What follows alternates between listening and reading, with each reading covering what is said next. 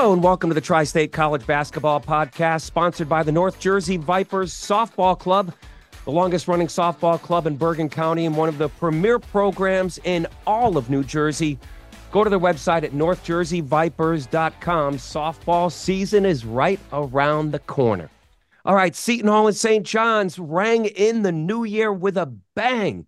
The Johnnies disposing of Butler and an all around excellent team performance. For my money, their most complete performance of the season behind only their win over Utah. And then Seton Hall. My goodness, boy, do they serve notice in the Big East. You'd better bring your big boy pants when you play the Pirates as they bullied the Providence Friars in the building formerly known as the Dunk, whatever you want to call it. Amica Mutual Pavilion, the Dunk. It's one of the best home court advantages in the Big East and the country. And you've probably seen the numbers, right?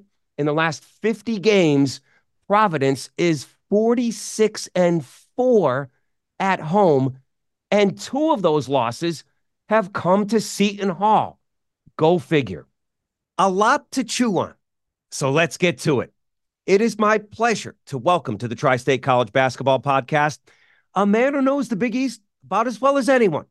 The former head coach of St. John's, the former assistant to Rick Barnes at Providence College way back in the day, and now an ESPN broadcaster, Fran Fraschilla. Coach, Happy New Year. It is so great to talk to you.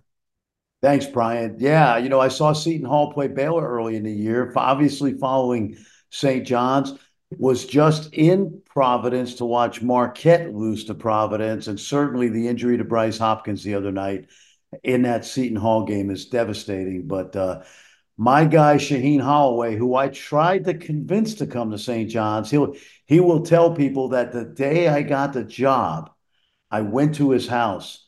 I knew he was, you know, leaning towards Seton Hall. They did a great job of recruiting him, but uh, I got to tell you, I'm surprised in a great way that he has made such an easy transition to college coaching. He's an excellent coach, proved it at St. Peter's, and uh, he's certainly proving it at Seton Hall. He certainly put his time in, coach, too. You know, he put his time in at the high school level. Yep. Uh, at at um, you know Bloomfield Tech in New Jersey, and then obviously was under Kevin Willard's wing for for many years. Um, what do you think makes him uh, a successful college coach? Well, going back to watching him at St. Peter's, um, he they you know like you're even seeing it now at Seton Hall. Even last year, I thought they overachieved. Um, he's he holds them accountable, you know, and like any good coach, but it's a little harder for a guy that doesn't have the experience of a, like like Shaheen is only really just new to coaching over the last handful of years, despite the fact that you said, Bryan, that he put in a lot of time behind the scenes but his teams run great offense um, and they execute. And I don't say that lightly because there's not a lot of teams that are in that top 25% when you when I when I watch it because I see it from a different vantage point and I say that team's well coached. I know Seton Hall's well coached. They were at St. Peter's. He gets them to do what he wants. They play hard for him. Uh, you want to call him a player's coach? Yes, but he also gets on them and holds them accountable.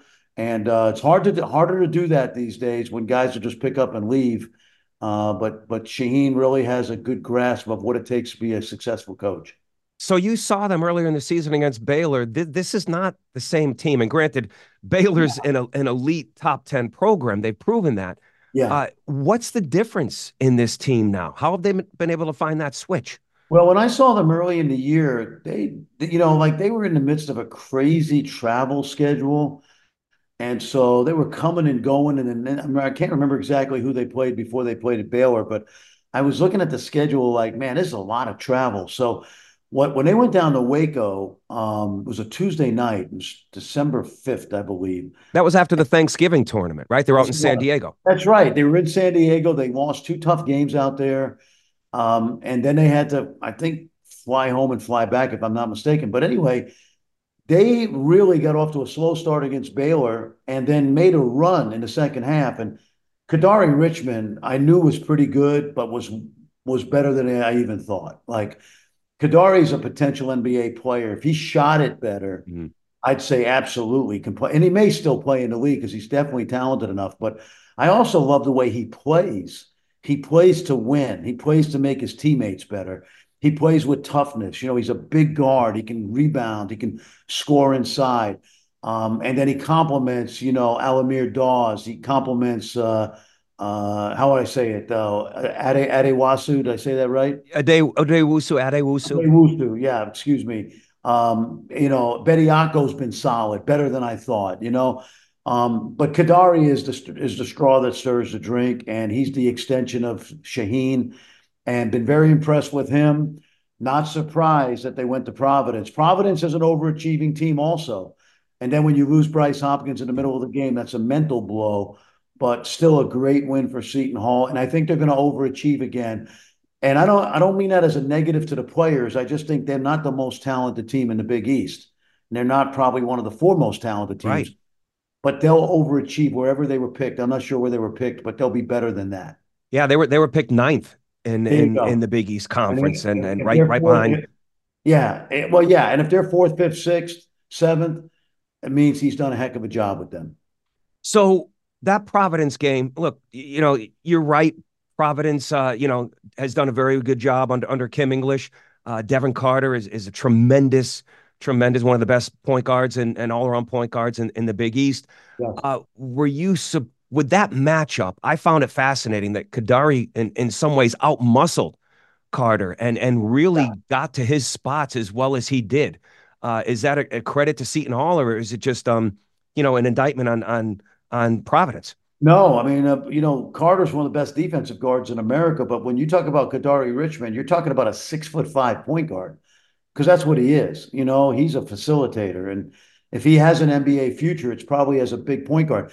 You know, it's funny because I'm, you know, I'm a New Yorker, and Kadary yeah. grew up not far from where I grew up in Brooklyn. You know, South Shore High School, which was in my division when I went to James Madison just a couple of years ago, Bryan. Yeah, uh, just a few.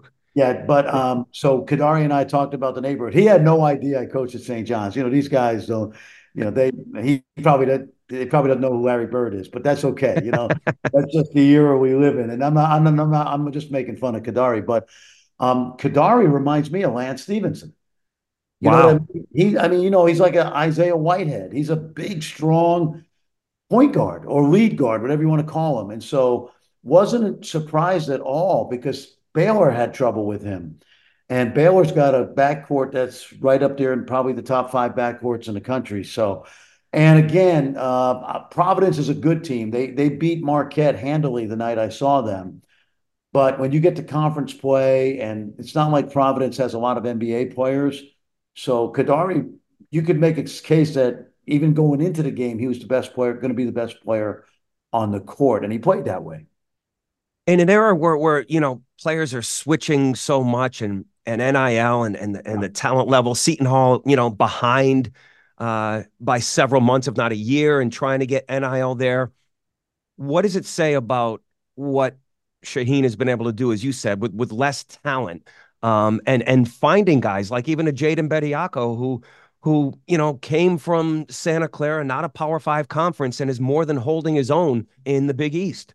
Well, don't forget, Shaheen also did a great job with Tyrese Samuel and and and up to and upped his stock. And you know, I talked to some of the Seton Hall people when they were down in Waco, and they tell me they're building a practice facility. Yeah. I will tell you this. I'm going to say this to you. I've never said this because I don't, you know, I, I don't, you know, I'm not, I don't traffic in the Big East right now because I'm at ESPN, right? Um, and I love the Big East. But if you give Shaheen Holloway, if you give him the same resources that Providence has, Villanova has, Georgetown's giving Eddie Cooley, uh, Xavier Creighton, right. Shaheen Holloway could build a top 10 program at Seton Hall. I, and I'm not just saying that. I'm not, and I don't know anybody there. I'm not trying to, uh, you know, I, I, I haven't talked to Shaheen but once in the last five years when I saw him in Waco. So it's not like he asked me to say this, but there he's a heck of a coach and he's obviously the face of that program because of what he did as a player and if seton hall somehow some way would have the financial resources to do there what other catholic schools do you know around america gonzaga again all these schools shaheen could build a, a top 25 program year in and year out because of his personality and because you have to commit resources nowadays in Yeah. college basketball to be good. I've seen it with Villanova. I've seen it. Providence has the best practice facility in the Big East. So anyway, but to your point, Shaheen gets the most out of his talent. And in what I will say about Kadary Richmond is that he could have left after last year to go somewhere and collected NIL money, big, um, and he didn't. You know, he's a he's a he's a low key New York area kid from Brooklyn. Probably loves playing for Shaheen. Shaheen has pretty much given him the the, the license to drive Sure. the car, and it, it's and it's working out great for Kadary. But uh, I just want to say Seton Hall has to understand what they have in Shaheen because he is a uh, he's a rising star. He is. That's saying a lot, coach. Uh, you know, and coming from you, it's it's it's high praise. Yeah. How important though is the practice facility versus the NIL money? Well, it's funny you say that because Mike Locksley, the football coach at of my at Maryland, they built this brand new football complex at Maryland last year, and he said the way NIL is now, a kid a kid will dress in a garbage can for twenty five extra uh, tw- extra twenty five grand. Okay, so there, there's some truth. Uh, and maybe the NIL money is as important as the facility but it really has to be all well rounded, you know. And I'll, I'll, say this Villanova doesn't have an unbelievable practice facility. It probably was 15 years ago, the Davis Center. And I know the facility because my son Matt, you know, was part of that coaching staff for five Yeah. years. Now he's at Harvard. But, uh, but yeah, it, it just takes, you know, even St. John's um, still doing it with mirrors, you know. Uh, and if Again, I'm not telling everybody in the Big East that doesn't have a great practice facility, a big one to do to build a big one. But all these little things matter, these little bells and whistles, and then NIL certainly matters too in modern college basketball and football. So the more they could do for Shaheen, I just think college basketball, these Catholic schools, the basketball program, uh, Bryan, is the front porch of the house. Yeah. It's not the most important part of the university, but it is the part people see first. And when your Seton Hall basketball team is in an Elite Eight, for example, um, it really, really helps admissions. And we, I've, I've talked to Mark Few about this many times. That school at Gonzaga was on the brink of maybe going out of existence in the in the mid '90s, and now all of a sudden, like they can't turn away enough kids because they because so many young people, especially on the West Coast, want to go to Gonzaga because they want to be part of cheering for a great basketball team history shows, right? That the basketball team and these basketball uh, non-football programs, when they do well, admissions uh, applications go up. No question, coach. I've seen it at Xavier. I've seen it at Villanova. Yeah. You know, and uh, even when I was living in Texas, where we live in Colorado now, but even when I was living in Texas, like we had, you know, it's a football in Dallas. You know, by the way, Daniss Jenkins went to high school about two miles. We'll talk about Daniss. in a Yeah, yeah. But Dan- Daniss went to uh, Daniss went to high school about two miles from where I lived in Dallas, and I didn't even know Daniss. That's how out of the under the radar he came. But anyway, getting back to it, we got kids in Dallas that go to Alabama to go to college just because they have a great football team. Right. You Yeah. know, and it's the same way in the in the Northeast with basketball. You know, if you have a chance to go to Villanova and get a great education, by the way, like you could at Seton Hall or Providence, you also want to be able to say, I went to Villanova, we went to the Final Four. You know, that's really cool. I wear my Villanova gear. Kind of how it works. Yeah, yeah, and and in the Northeast, it's amazing how many kids from New Jersey want to go to Alabama and and in the deep South, right, Yeah. and experience that because of football. One hundred percent. By the way, you've been you've been to Storrs lately? I mean, come on, it's it's it's okay, it's nice, but it's you know, it's a it's a cow pasture. I lived at I say it Storrs. jokingly. I say it jokingly, but that's why kids want to go to college there, and not only because it is a state university with a lot of great Yeah. Resources, but they want to go to the XL Center. They want to go to Gampel. They want to say they went to UConn when you know when Jim Calhoun won a national title or Danny Hurley.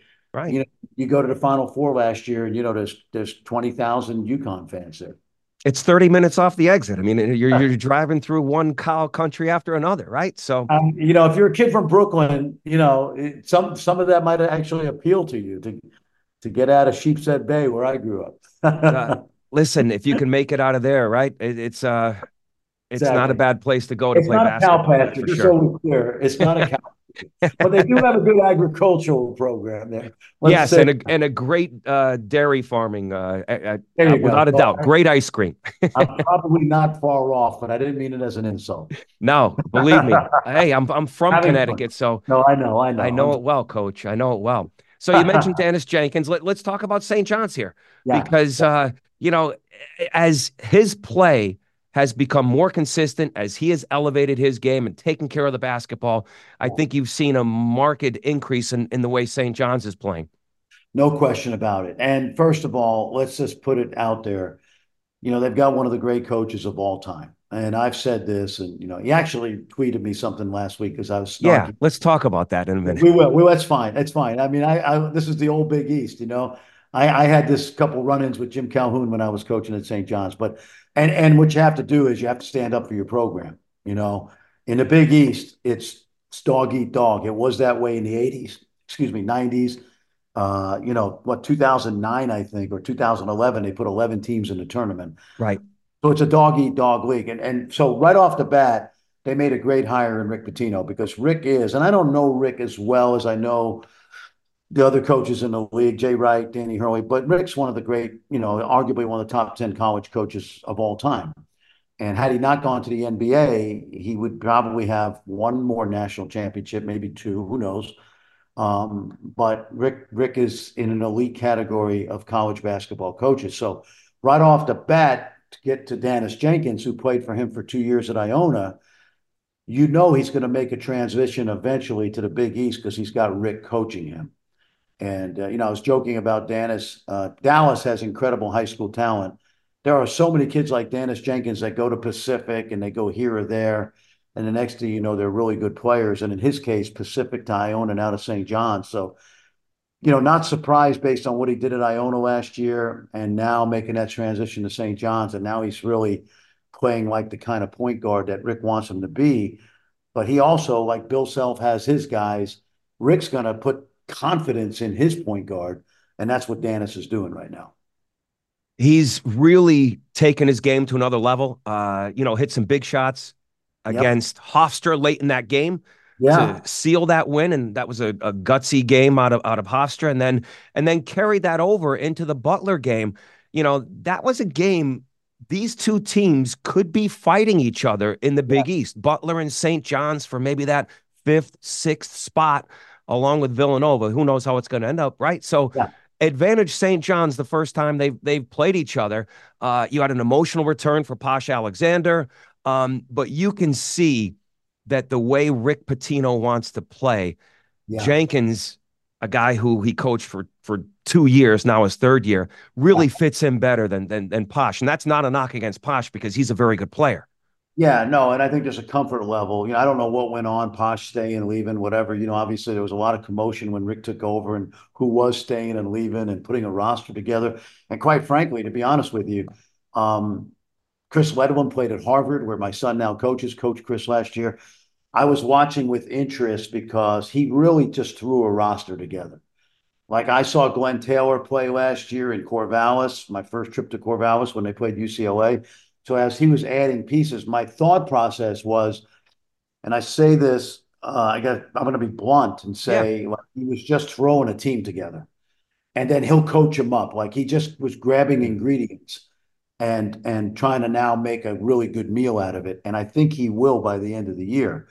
But I'm not sure this is exactly the team he'd love to coach. He just had no choice but to he and his staff put a roster together but in Daniss, you have a known commodity to Rick because he did coach him for two years. And it the proof's in the pudding because you can tell there's a real comfort level between them. And also, when you play for Rick Pitino, you have no choice but to improve. I mean, there's no choice. He's going to push you every single day. Doesn't matter how good you are, doesn't matter what accolades you have. You're going to get coached hard like Calhoun did, you know, like Tom Izzo does, like Kelvin Sampson does, like Danny Hurley does. Like if you play for Rick Pitino, you got to know what you're getting. You're not you're getting the whole ball of wax. Like there's not there's never a day off in terms of improvement. And that's why I think to your point about the middle of the league, there's a lot of stuff that's going to go on between now and early March because I think that you're going to see Rick's team get better and better.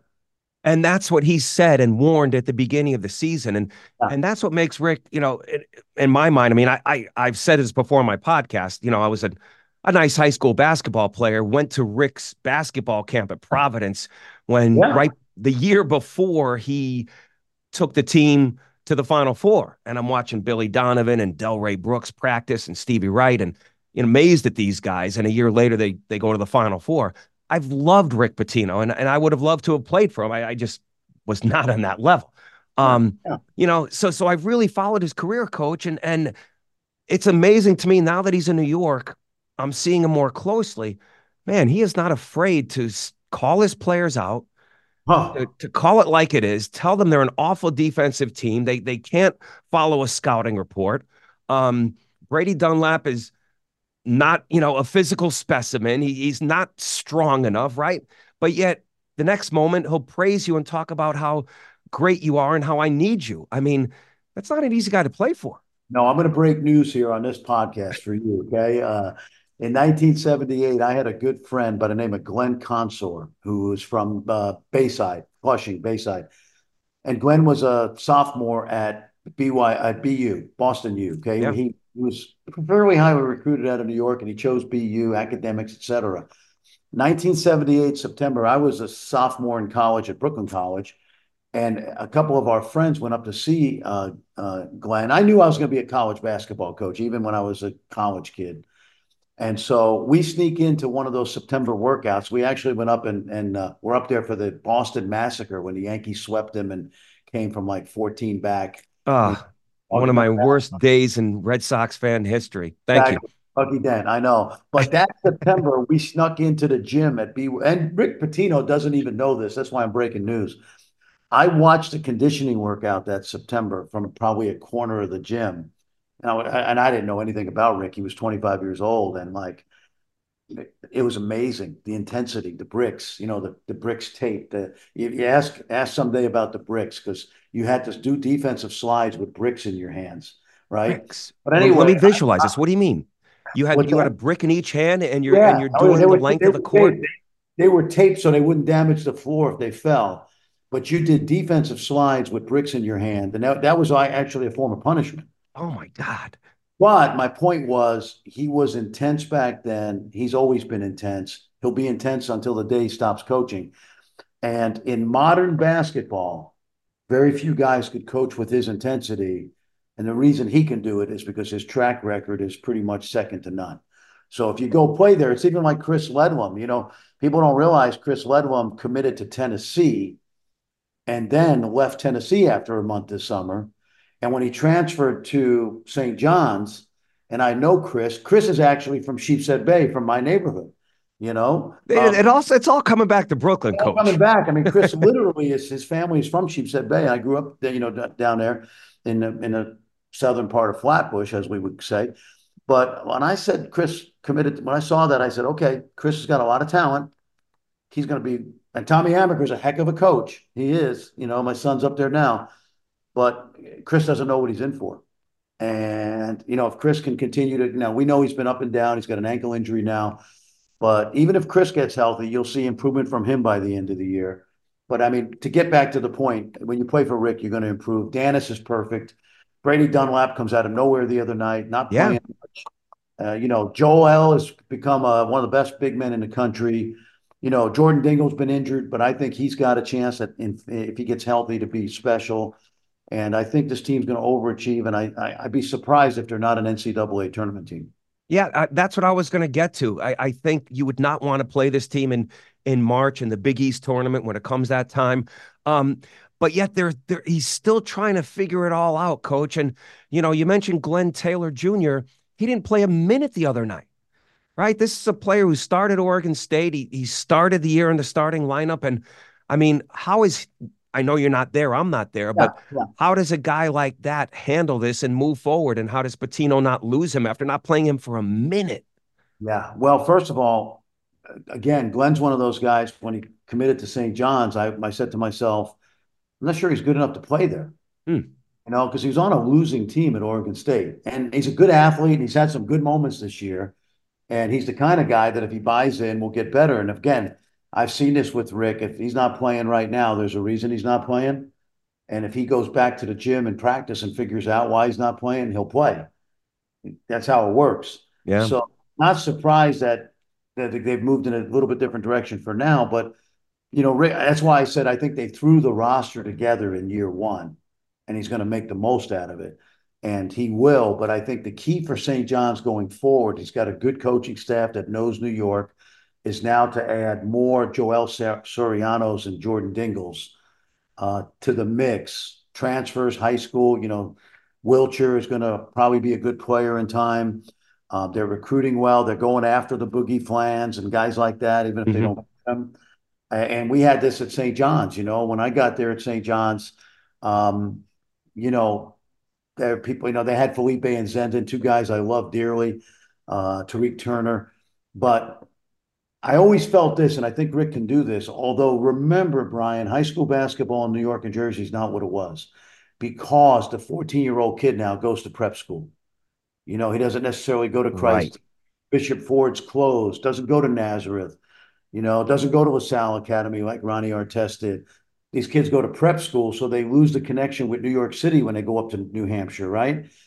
But when I was there, we tried to figure out who was going to stay home and who was going to leave. You know, Ron Artest, Metta wanted to stay home. Elton Brand wanted something else. You know, Reggie Jesse wanted to stay home. Al Harrington wanted to turn pro.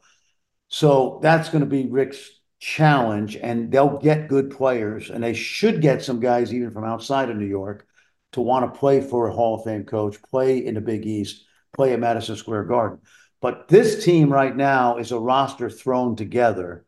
And right now, I think that, you know, so far to this point, it's been a successful season. Yeah, now they go to Villanova, a place they they haven't won at the Pavilion, the Finneran Pavilion, since it was named the DuPont Pavilion. That's 31 years. Yeah. Right. You got to go back to 1993. Um, you know, Ken, I, I know Villanova may not have Justin Moore. Uh, he's been doubtful, missed the last four games. Yeah. Ken, St. John's go into Villanova and beat them. Uh, tough game, you know, because JMO is they still have a good team, you know, and now they struggled the other night to beat Xavier at home. I watched that game. Um, but yeah, no, St. John's going to have to play really well in there. We did win in Wells Fargo, just for the record, when I was coaching at St. John's, but we didn't play them at the Finn.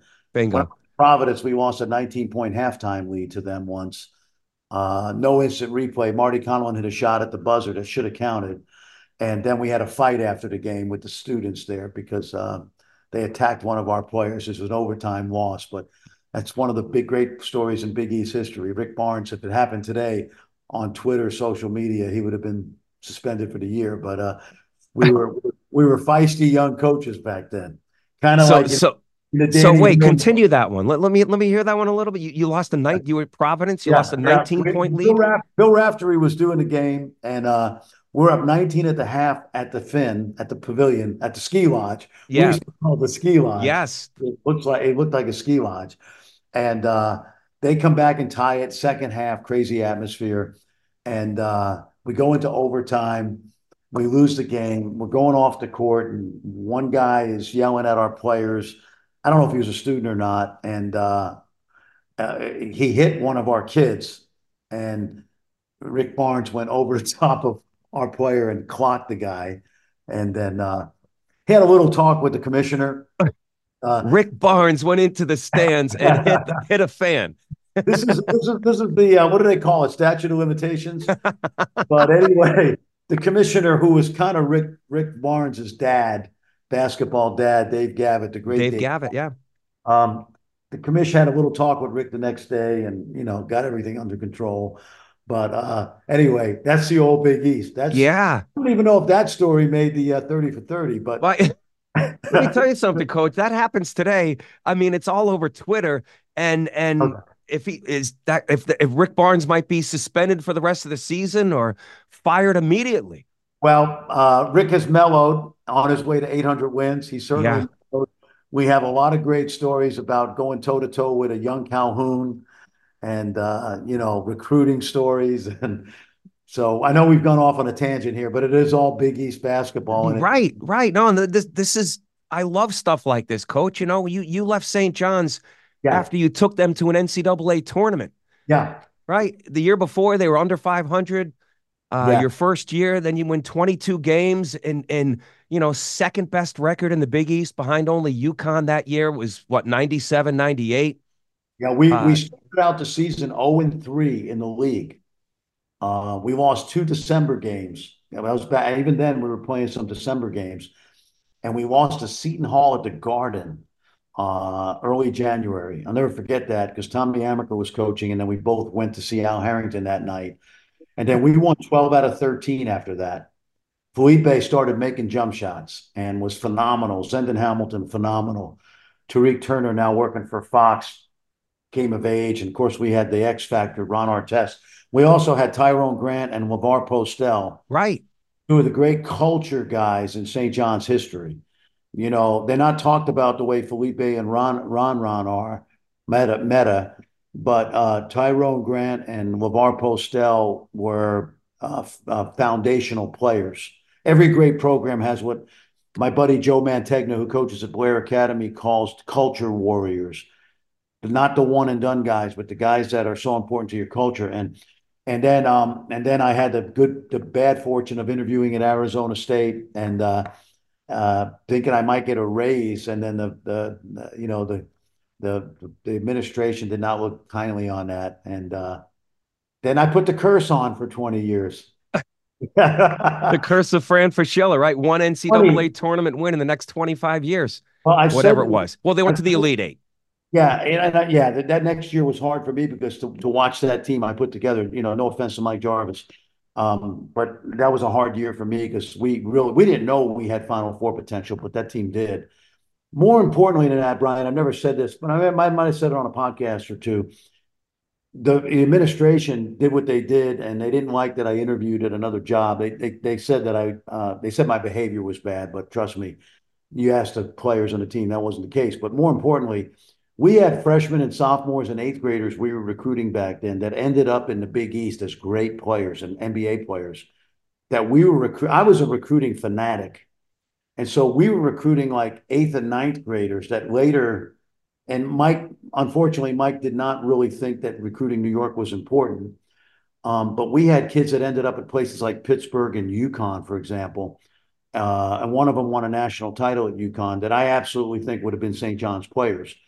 Um, and they had no idea what we were doing behind the scenes. You know, I think they thought, okay, this young guy's interviewing at Arizona State, and we're going to teach him a lesson. And oh, by the way, he's got a whole bunch of good players. So, you know, we'll go get somebody else to coach him. And, you know, Mike came in and did a good job for a couple of years. But what they really missed out on, and I don't have any bitterness at all, this is just statute of limitation stuff, is we would have been a top 10 program for the foreseeable future until I left because we were so connected to the New York recruiting scene with the high school coaches. I, I spent so much time at Manhattan and St. John's getting to know everybody.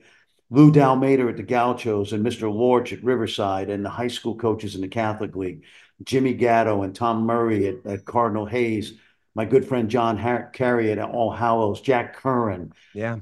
These were people I cultivated. They were close friends of mine. And uh, unfortunately, you know, St. John's, I thought, acted a, a, little bit impetuously. They could have just slapped me on the wrist and said, We're not, you know, you should be loyal to us because we took you from Manhattan here. And they got rid of me. And honestly, um, my my life's been great. Um, I love broadcasting. I probably saved my health. Look, I still got my hair. There you my, my hair. And it's you look mostly, great. Mostly black, you know, and I'm not even gonna tell you how old I am now, but the whole point was um, we really had it going, and I just think they swung and missed because they had some good coaches after I left, but they never really had the connection to New York City. Norm Roberts was the closest, and Norm left Steve Lavin, a really good team of New York kids, but they really didn't know what they were missing when they fired me because they didn't know what we were doing behind the scenes. Like we had we had a kid, Shagari Alleyne, that went to Kentucky, a 7-3 kid who was coming to games in seventh grade you know, played at Rice High School for my right. friend Mo Hicks. You know, um, Bob Cimino, the coach at Mount Vernon, coached a kid named Ben Gordon, was pretty good. Pretty good. And Bob went to probably 50 Manhattan practices, you know, and Bob will always say, Man, I learned so much from going to those Fran Fraschilla practices. And Bob became a great high school coach. But my point is, we had a connection to New York that was probably as good as even Louis had, honestly.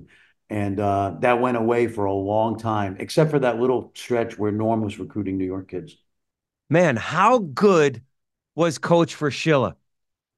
I can't, I still can't believe that Rick Barnes story. He actually went into the crowd and punched a fan. There is no way he would hold his job to this day and age if that had happened. Different times, folks.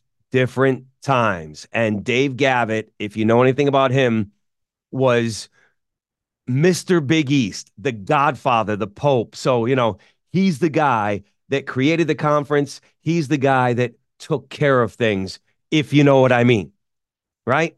Kind of took care of it internally, pushed it under the rug. And man, I mean, there's a lot of stuff that happened in the Big East during those days, right? If you go back and see the stories with Patrick Ewing, uh, the stuff that they did with him, I mean, it, it's just disgusting, some of that stuff. Uh, but the Big East was just raw, physical, egos, personalities. It was about the coaches. And he's right. It's turning into that today with all of the great coaches and personalities. And if Dan Hurley and Rick Pitino are going to bring attention to the Big East and have a little exchange, a little banter back and forth, by all means, bring it on. All right. Hope to have Coach Fraschilla on again in the future. Uh, immediately top five guest on this podcast of all time. Man, the stories he has, terrific. Love it. Love it. Love it. All right. Let's go around the tri state now and begin with Monmouth. They defeated Towson, and this was just, you talk about a rock fight. I mean, 51 43, 43 points by Towson in a college basketball game when teams are scoring that in a half. They did it with defense. If you like defense and you like low scoring games, this was your game. Towson shooting a season low 28%. King Rice was in his glory because Monmouth did this with rebounding, they did it with defense. They really had to earn this one. And after the game, King Rice applauded his team's rebounding because Towson was one of the top 10 rebounding teams in the country in terms of rebounding margin and efficiency. And I saw this quote on Monmouth's website. King Rice said, quote, for us to out rebound Towson is one of the coolest things that we've accomplished this year. That is just a coach getting excited about the little things. Rebounding, boxing out. It is not a lost art. Fundamentals still matter. And they helped Monmouth win their eighth game of the season. Monmouth is now eight and six. Why is that important? Because last year, Monmouth had seven wins the entire season. Monmouth is back to being Monmouth. They are 1 0 in the Colonial Athletic Conference. They beat a team that swept them last year. They did it with defense, they did it with rebounding. Xander Rice, their star, had 21 points. Our guy Jack Collins from Manasquan had a career high 13 rebounds. And Monmouth is 1 and 0 and serving notice we are going to be a factor in this year with the Charlestons and the Hofstras in the Colonial Athletic Conference. They host Northeastern on Monday. So a chance against a very good Northeastern team. That that team, I know that Northeastern has played a tough schedule. We saw them against Seton Hall. That team has talent and that team can play a little. So it's going to be interesting to see if Monmouth can take care of business on their home court in West Long Branch on Monday and start out 2 and 0. And the other team I want to talk about in the tri state this week is Sacred Heart. After a seven game losing streak, the Pioneers have won three straight games. They defeated St. Francis of PA 79 67 in their NEC opener. The Pioneers are 1 0 as they shoot a season high 53%. It has been a tough non conference for Anthony Latina's team. They have dealt with injuries. They still have some injured players out. But when healthy, they're as talented as anyone in that Northeast Conference. Joey Riley scored 19 points. That ties his season high. Nico Galette had 18. Alex Sobel had 17. So their big three are doing it there. They're at Merrimack on Saturday, and that is an early season test in the Northeast Conference because Merrimack, if you look at the net rankings, they have the highest net of any team in the Northeast Conference, followed by Central Connecticut and Sacred Heart. Those are likely your top three teams in the Northeast Conference in any order Merrimack, Central Connecticut, Sacred Heart. I'll even throw Fairleigh Dickinson in there. One of those teams will likely win the regular season. And this is an early chance for Sacred Heart to go on the road in one of the toughest environments in the Northeast Conference and put Sacred Heart in the driver's seat early. I get it. It's January, but that would be a huge feather in Sacred Heart's cap if they can beat Merrimack on the road. Central Connecticut picked up a win in their first conference game. Merrimack has already beaten Fairleigh Dickinson this week at home. Close game, but Merrimack took care of the Knights. So two 1 and 0 teams getting together on Saturday, 3 p.m. at Merrimack. Keep an eye on that one in the Northeast Conference. That'll do it for this episode of the Tri State College Basketball Podcast. Thank you for listening, everyone. Please continue to spread the word, give us a follow, share us on social media, and if you can, please take the time to write out a little review. I do appreciate you very much as we continue to grow this podcast here in the tri state area. And of course, thanks to our sponsor, NorthJerseyVipers.com. If you or your daughter or someone you know are looking to play high level softball for an elite club team, visit their website at NorthJerseyVipers.com. Enjoy the games, everyone. Until next time, my name is Bryan DeNovellis. Thanks for listening to the Tri State College Basketball Podcast. So long.